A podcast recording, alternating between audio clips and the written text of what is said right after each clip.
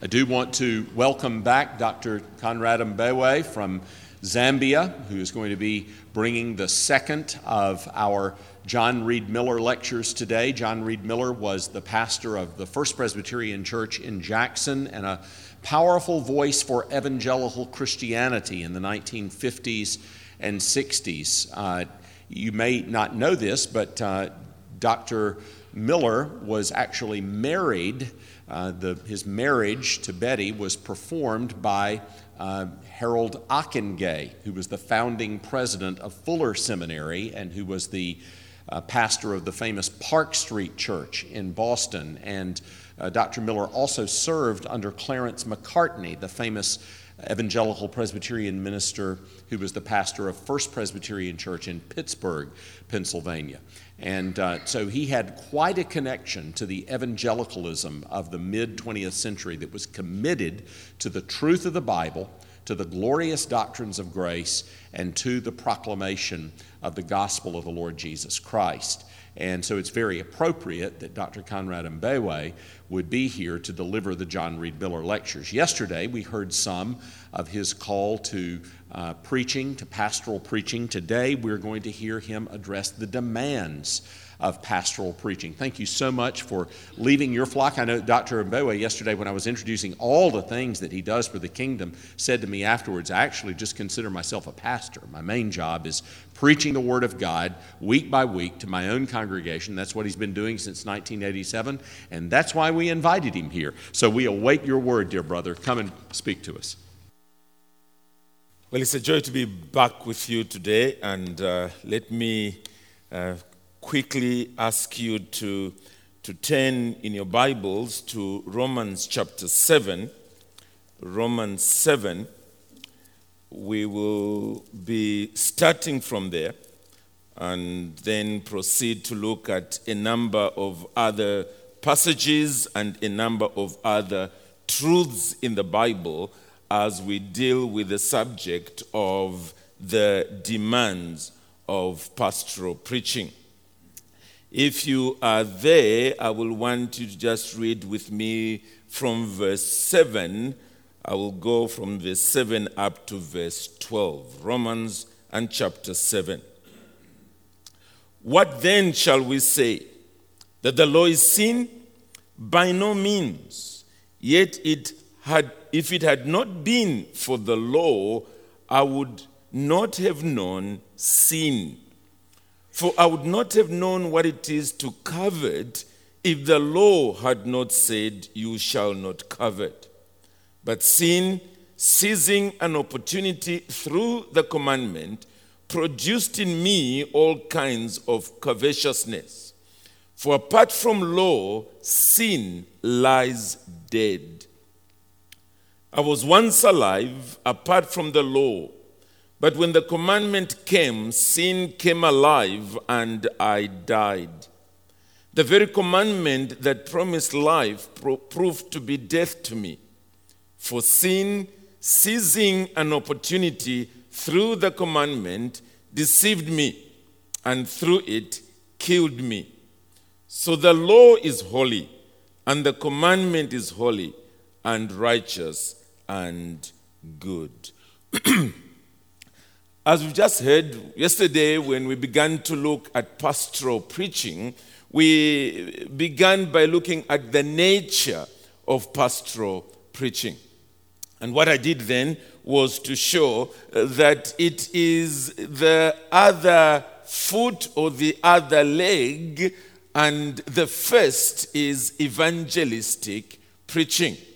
The Lord Jesus Christ commanded us to go into the world and first of all to challenge the world through the gospel, and upon initiating them into the body of Christ, the visible body of Christ, that we are to then teach them to observe everything that the Lord has commanded. And so you have evangelistic preaching on the one hand and pastoral preaching on the other. We also encapsulated pastoral preaching in some picture language, and that was the word shepherding. And I mentioned the fact that if you could only summarize everything you have to do in pastoral preaching under this one pregnant word, shepherding, you will capture something not only of its meaning, but also of its heart. And then we ended by looking at a number of goals that you seek to, to realize in the lives of God's people through pastoral preaching. And I will not take time on that. Today, we're moving on, at least in this first session, on the demands of pastoral preaching. And what I have in mind as I speak about the demands of pastoral preaching is basically what it will take for you to defeat the foes that you are up against as you seek to build a people for God. What is it that it will take so that you may be equal to the task? In order for us to deal with what it will take, we need to first of all answer the question what is the primary foe or the primary enemy that you will enter into hand to hand combat with as you seek to minister to the people of God. The normal breakdown of the, the, the enemies of the people of God would comprise three and I'm sure you should know them by now the world, the flesh, and the devil. However, there is very little that you can do about the devil. He continues as a roaring lion seeking whom he might devour. And until God finally gets rid of him, upon the return of our Lord Jesus Christ, he will continue roaming the earth. There's also very little that you can do with respect to the fallen world uh, because it still remains in the grip of the evil one. It still continues on its downward spiral. But where you have the task is with respect to the flesh. In other words, the fallen hearts, especially of those who consequently come, as it were, out of the world, out of the community of the world, the society, and enter to become the people of God. That's where our task is. It is to seek to deal with the fallen human hearts so that they might move away from being idol worshippers to become true worshippers of the living God. That they might find in the Lord Jesus Christ the altogether lovely one, so that in relating to him, and relating to the world through him, they may indeed live the kind of godly lives that will be pleasing to God. That's really where the task primarily lies. That's where the chief enemy you will be addressing is. And that's where I want us to begin, giving the very reason why I brought you to Romans and chapter 7. Because you will notice in the passage that we have read that this fallen and foul power that you have to contend with is being referred to as sin. S I N. And when the Apostle Paul in this passage refers to the word sin, he is not so much thinking in terms of the sins that are committed, although that will come through in this chapter, but he's referring to a fallen power, a foul power that causes you to go in the anti God direction. He's referring to it the way in which we speak in terms of, for instance, the, the law of gravity or the power of gravity. You may have it in your heart to jump into the air and perhaps to even jump a meter or two into the air. But I'm pretty sure you know that no sooner do you leave the ground than something is pulling you downwards. Something is bringing your feet back to solid earth. It is that power that we have named gravity. It is the same with respect to this foul power that is referred to here as sin. The Apostle Paul says, if it wasn't for the law at the end of, rather in the middle of verse 7, if it wasn't for the law, I would not have known sin. I wouldn't have experienced, or at least been conscious of the fact that there is something that pulls me in the wrong direction. But when God said, Do this, and then I began attempting to do this, I began to feel something pulling me in the opposite direction. So when I heard, You shall not covet, sin produced in me all kinds of covetousness. Well, that's the power that you must recognize as a preacher you have to deal with. When men and women are converted to Christ, the reign, the rule of this foul power is brought to an end. It's broken. But its presence remains And all the tears that it often produces in the hearts of God's people. For as Paul would say later on here, I find in verse 21, I find it to be a law that when I want to do right, evil lies close at hand. For I delight in the law of God in the inner being but I see in my members another law, a foul power that is at work in the members of my body. The good news is that through pastoral preaching, God has provided supernatural power to deal with this foul power that dwells in believers. It is through the preaching of the word and also through prayer. I want us to quickly look at these two.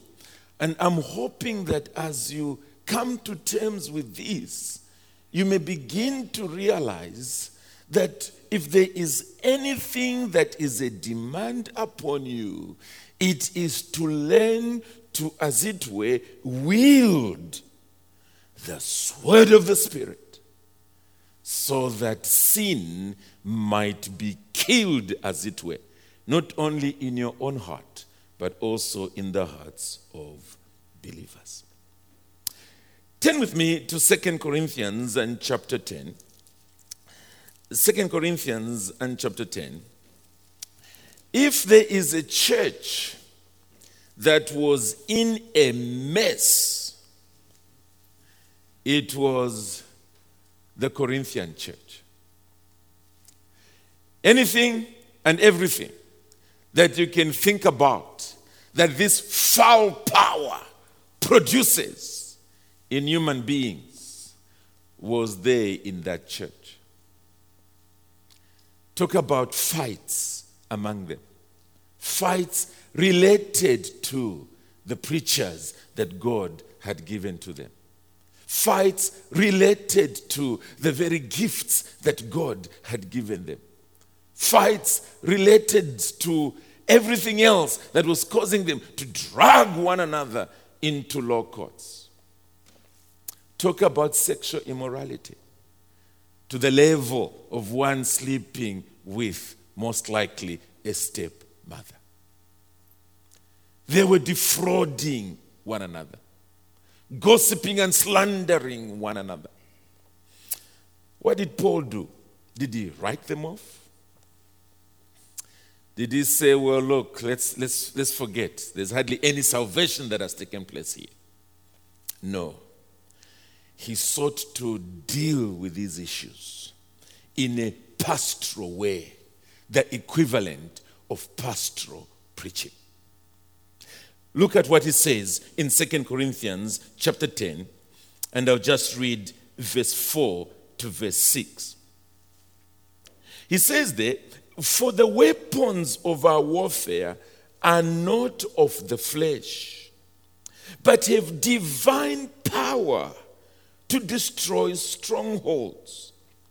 We destroy arguments and every lofty opinion raised against the knowledge of God and take every thought captive to obey Christ being ready to punish every disobedience when your obedience is complete. That's what he did. He simply addressed these issues as one speaking the very words of God. And the word of God itself did the work. That's what he did. The word of God did the work. Now, clearly, in chapter 10 of Second Corinthians, he's referring to all that mess that took place in Corinth and how he was seeking to address them. But remember that even in bringing these people evangelistically to Christ, it is this same word that crushed the stronghold of sin in their lives. He had said in the first epistle and chapter 2, look at the way he put it. And when I came to you, brothers, and I, rather, when I came to you, brothers, did not come proclaiming to you the testimony of God with lofty speech or wisdom for I decided to know nothing among you except Jesus Christ and Him crucified. And I was with you in weakness and in fear and in much trembling. And my speech and my message were not in plausible words of wisdom, and here it is, but in demonstration of the Spirit and of power, so that your faith might not rest in the wisdom of men but in the power of God. In other words, when he entered into Corinth, he knew that mere storytelling, weaving together nice words, philosophical thoughts, would not defeat the sin, that foul power that was resident in the hearts of the Corinthians. And so he simply proclaimed God's word Christ and Him crucified. Well, what Paul is saying when he writes to them is that he hasn't changed his arsenal, he hasn't changed his weapon. It is still the proclamation of the Word of God. Because that is the power of God. So that even later, these disciples in Corinth, as they look back, would realize that, you know what? We are a product not of Paul and his ability, we are a product of the power of God. And friends, that's the work that we have. It is to recognize that ultimately God's word must do the job. That it alone has that power. No wonder in Ephesians chapter 6, the Apostle Paul refers to the Word of God as the sword of the Spirit, the weapon of the Spirit, the grenade in the hands of the Spirit that he thrusts, as it were, into the citadels of sin and blows asunder the stronghold that is there. And all I am saying is that we need to renew our faith in the God of that word and in the word of that God. That's what it demands for us to do God's work in God's way. To be a person who plays, as it were, a one string banjo throughout your ministry, proclaiming the Word of God and then seeing what that Word is able to do as it fashions a people for God over the years. Why am I emphasizing this? A lot, at least back home, of what is called preaching may be called preaching, but it is certainly not preaching the Word of God.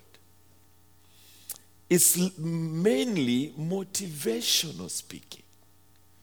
And often, a verse somewhere in the Bible is tortured out of its context and begins to say what the Holy Spirit was not really saying.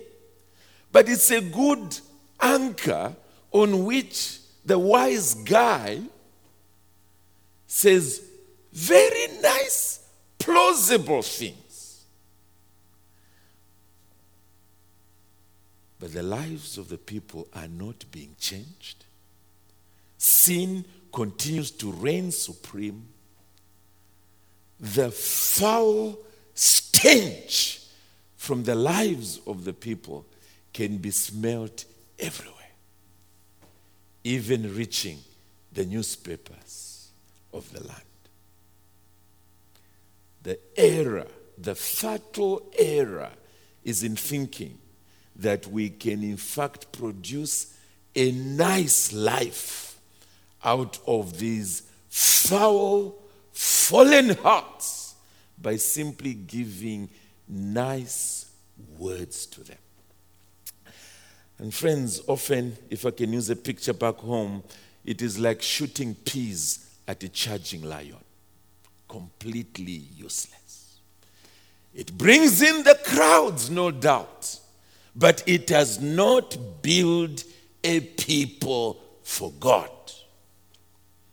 If pastoral preaching is going to produce a people for God, there must be a resolve in the heart of the preacher who occupies the pulpit regularly that all I have to do is fire away the word of God and watch it do its work. There's a second aspect to this that I must quickly run to, and it is that of prayer. That of prayer. When the apostles were wrestling with a growing church in Jerusalem and wrestling with its implications with respect to the social needs of the church, in Acts chapter 6, they finally decided they were going to remove everything else from their shoulders except two. Let's quickly turn there. Acts chapter 2. I'm chapter 6, sorry, beginning with verse 1. Now, in these days, when the disciples were increasing in number, a complaint by the Hellenists arose against the Hebrews because their widows were being neglected in the daily distribution. And the twelve, referring to the apostles, summoned the full number of the disciples and said, Listen to this, it is not right that, should, that we should give up preaching the word of God to save tables. we are not going to risk anything with respect to the preaching of the word. That is a demand upon our lives we will not let go of, not even to meet your social needs. Therefore, brothers, pick out from among you seven men of good, good repute, full of the Spirit and of wisdom, whom we will appoint to this duty. And then, verse 4 But we will devote ourselves to prayer and to the ministry of the word. To prayer and to the ministry of the word. These two go together prayer and the ministry of the word. In prayer, what we are essentially doing is pleading with God to own His word in the lives of God's people. It is essentially what Jesus gave to us when He taught us what we today refer to as the Lord's Prayer. You will remember that the phrasing of it was, Your kingdom come, your will be done as it is in heaven. Now it is being done in the hearts and lives of the people on earth. So, what you are doing when you are thus praying is you are pleading with God the Holy Spirit. Now, now, now, to own His word and cause that a people who once loved sin and loved the world may now, with equal tenacity, love the God who is indeed there, serve Him, and truly worship Him. Brethren, we must not only be preachers of the word, but we must be men of prayer. Men of prayer. Men of prayer. The evil one will do everything to keep you so busy that you don't pray. That all you do is prepare fine sermons, exegetically correct, and then go on to deliver them bereft of a sense of God in your preaching. Or that we may not allow Him to do that to us, but that you may do everything in your power as well to jealously guard those moments for prayer.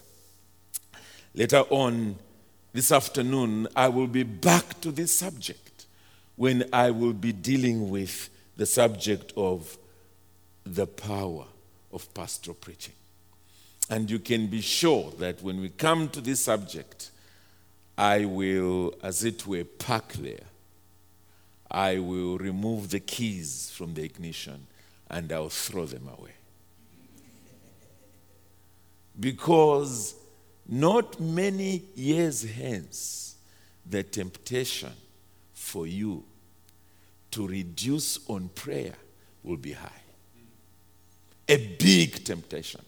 And you need to be convinced now that it is not an optional extra.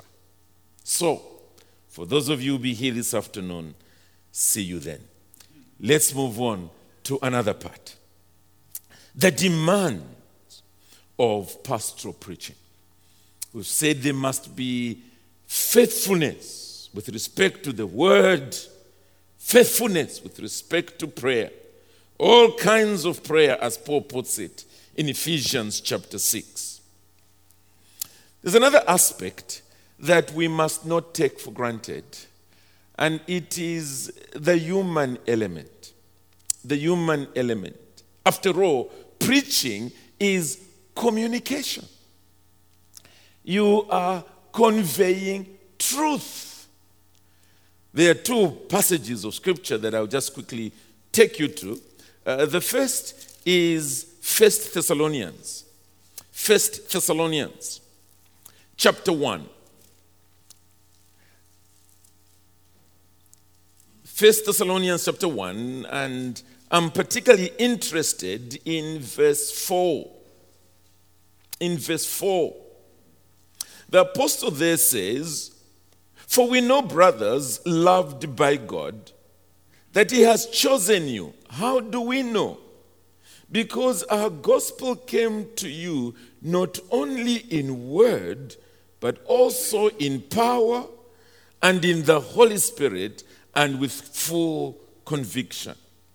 Notice the emphasis of the Apostle Paul that this secret work of God by which he changes human hearts from inside out was evident there.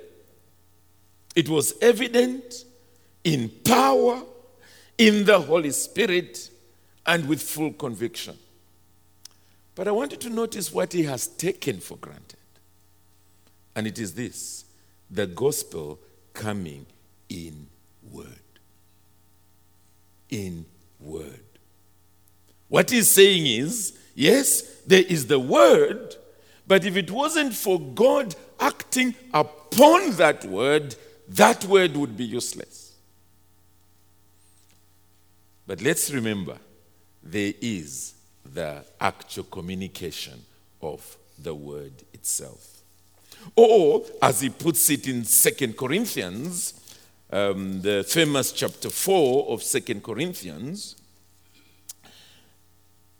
he puts it this way in verse 2.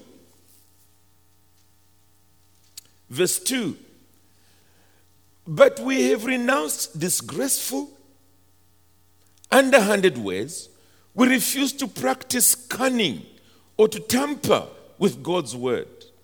But, and here is it is, by the open statement of the truth, we would commend ourselves to everyone's conscience in the sight of God. And then he says in verse 6 For God, who said, Let light shine out of darkness, has shone in our hearts to give the light of the knowledge of the glory of God in the face of Jesus Christ. What is Paul saying there? He's saying, yes, we have refused to use trickery. But one thing we do is to commend the truth to human consciences.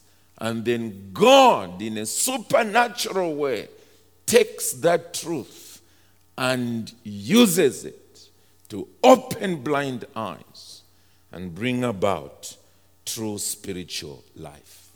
It is this open statement of the truth, this communicative element that I am speaking about as a real demand upon us as preachers.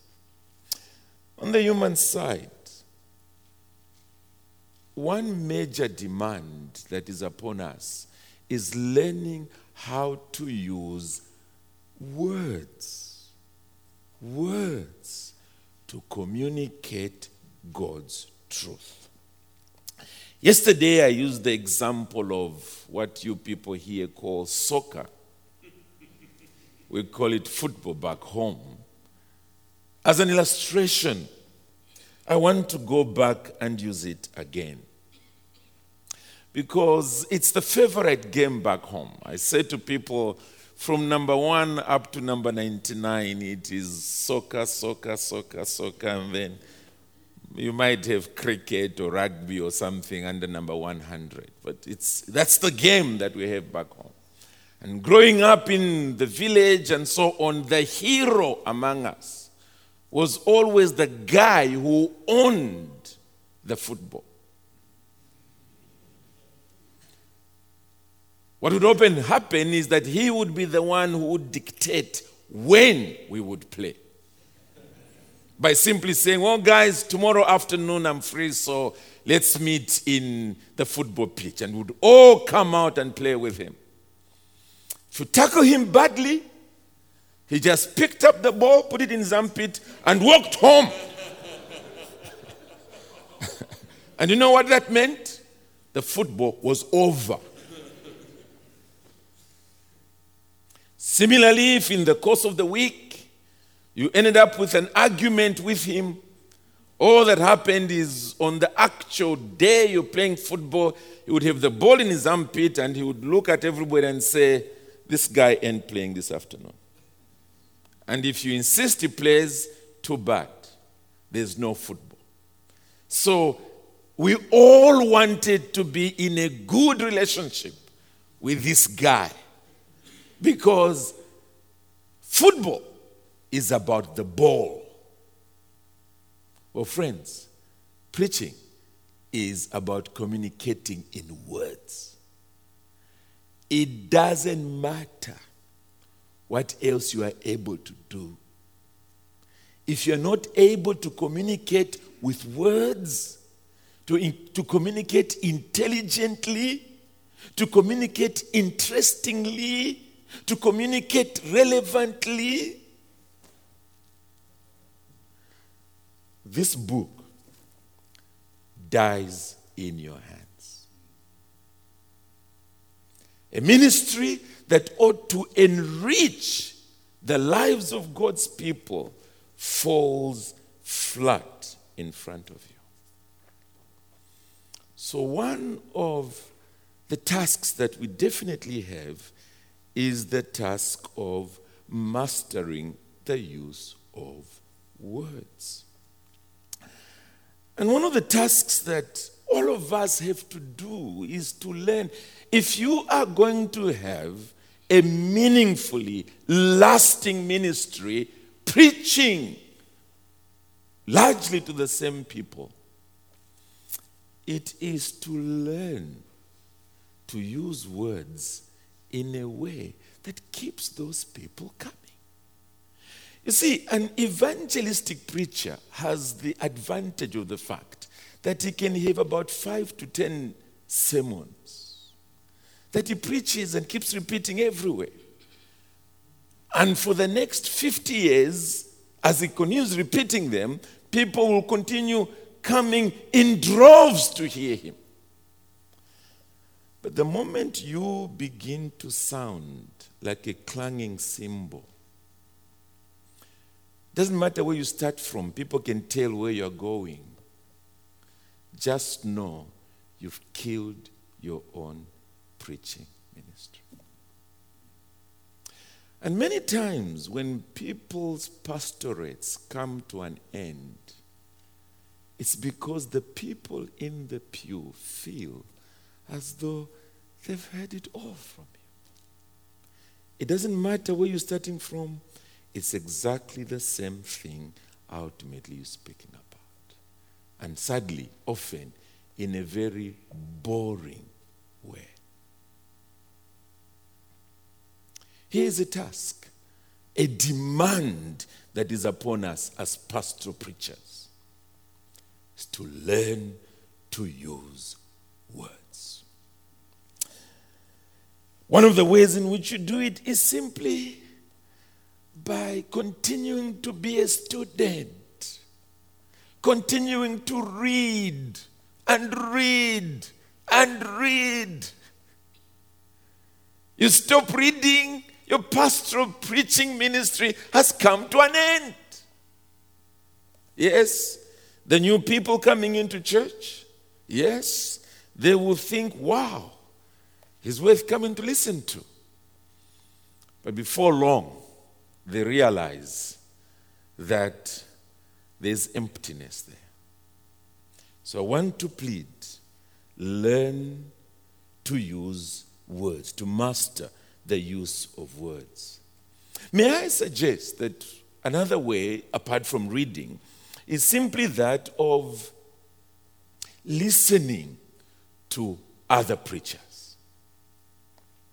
Not just for your edification, that's important, but also simply learning how do they manage sometimes to deal with very difficult passages, but to so reduce them to the point where even the lambs in the congregation are able to profit. Listen to those who are successful pastoral preachers. Let me add here that one of the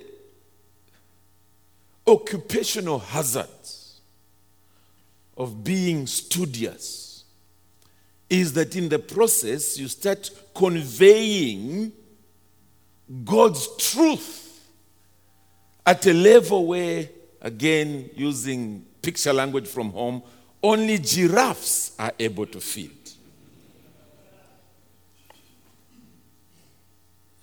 It's a real danger. And it's something we are not conscious of because we are swimming in those words. But remember, this is pastoral preaching. It has to be at a level where even the lambs are able to enjoy the full meal, while at the same time the giraffes are also enjoying their own diet.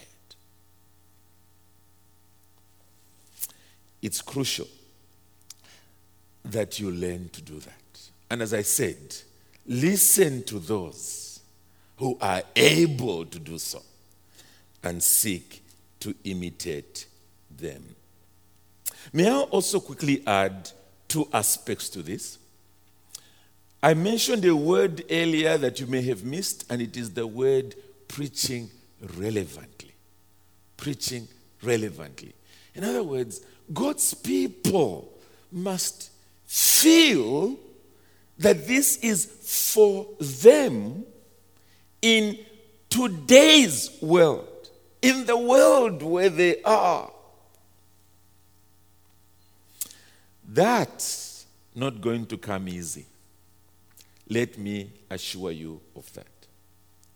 I belong to the context that is normally referred to as reformed back home. So when I take this stone and throw it at reformed people, I'm throwing it at myself.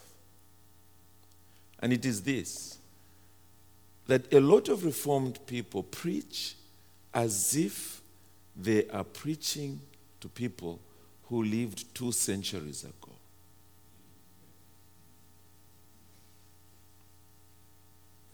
There's hardly anything that is actually touching today's world.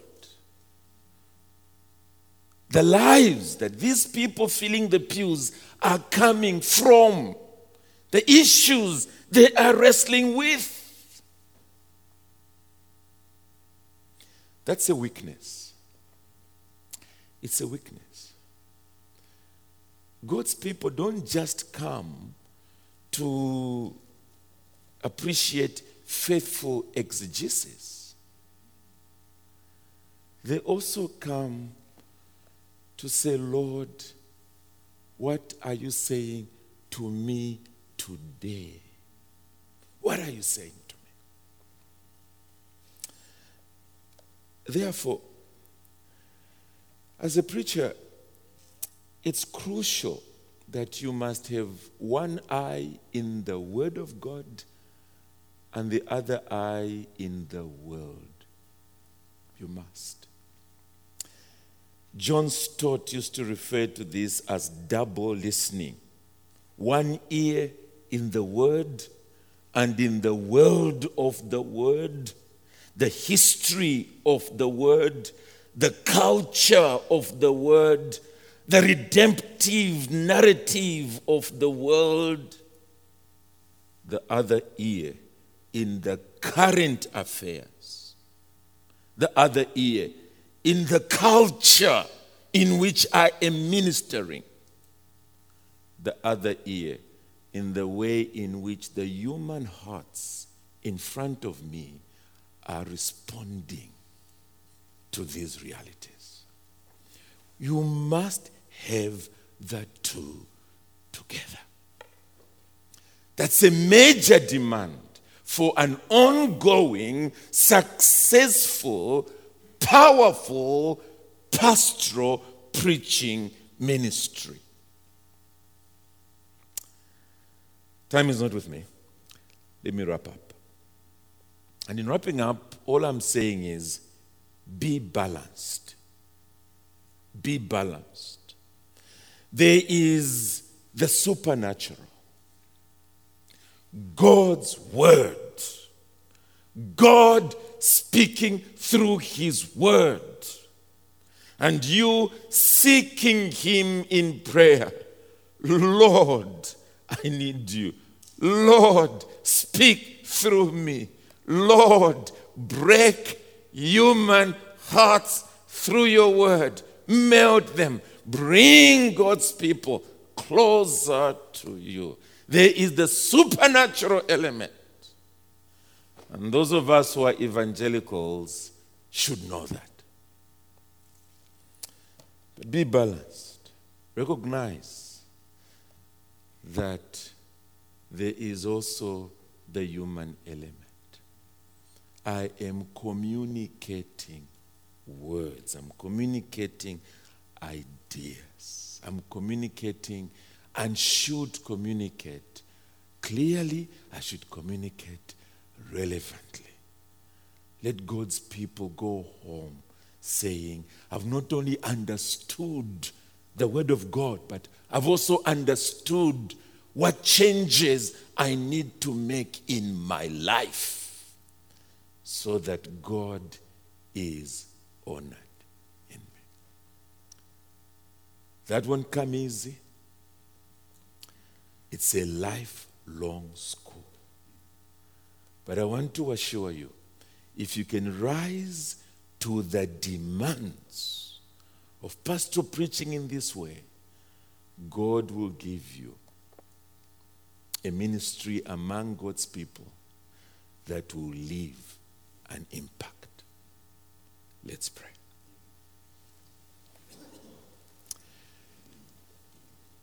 Eternal and gracious God,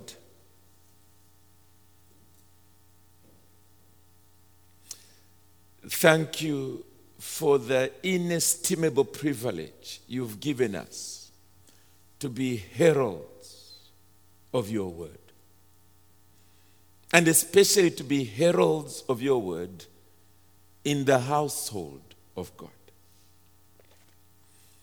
We realize we've got a formidable foe in the sin that is still resident in human hearts, even in the hearts of those whom you have saved. But Lord, we thank you for the instrument you've given us. Help us to have faith in the power of God, in the Word of God. It also help us not to obstruct this Word by a failure to use its most primary means words. Father, help us to teach clearly, help us to teach relevantly, so that God's people may be truly profited while we remain the primary instrument in your hands for their sanctification. We plead for this in Jesus' name. Amen.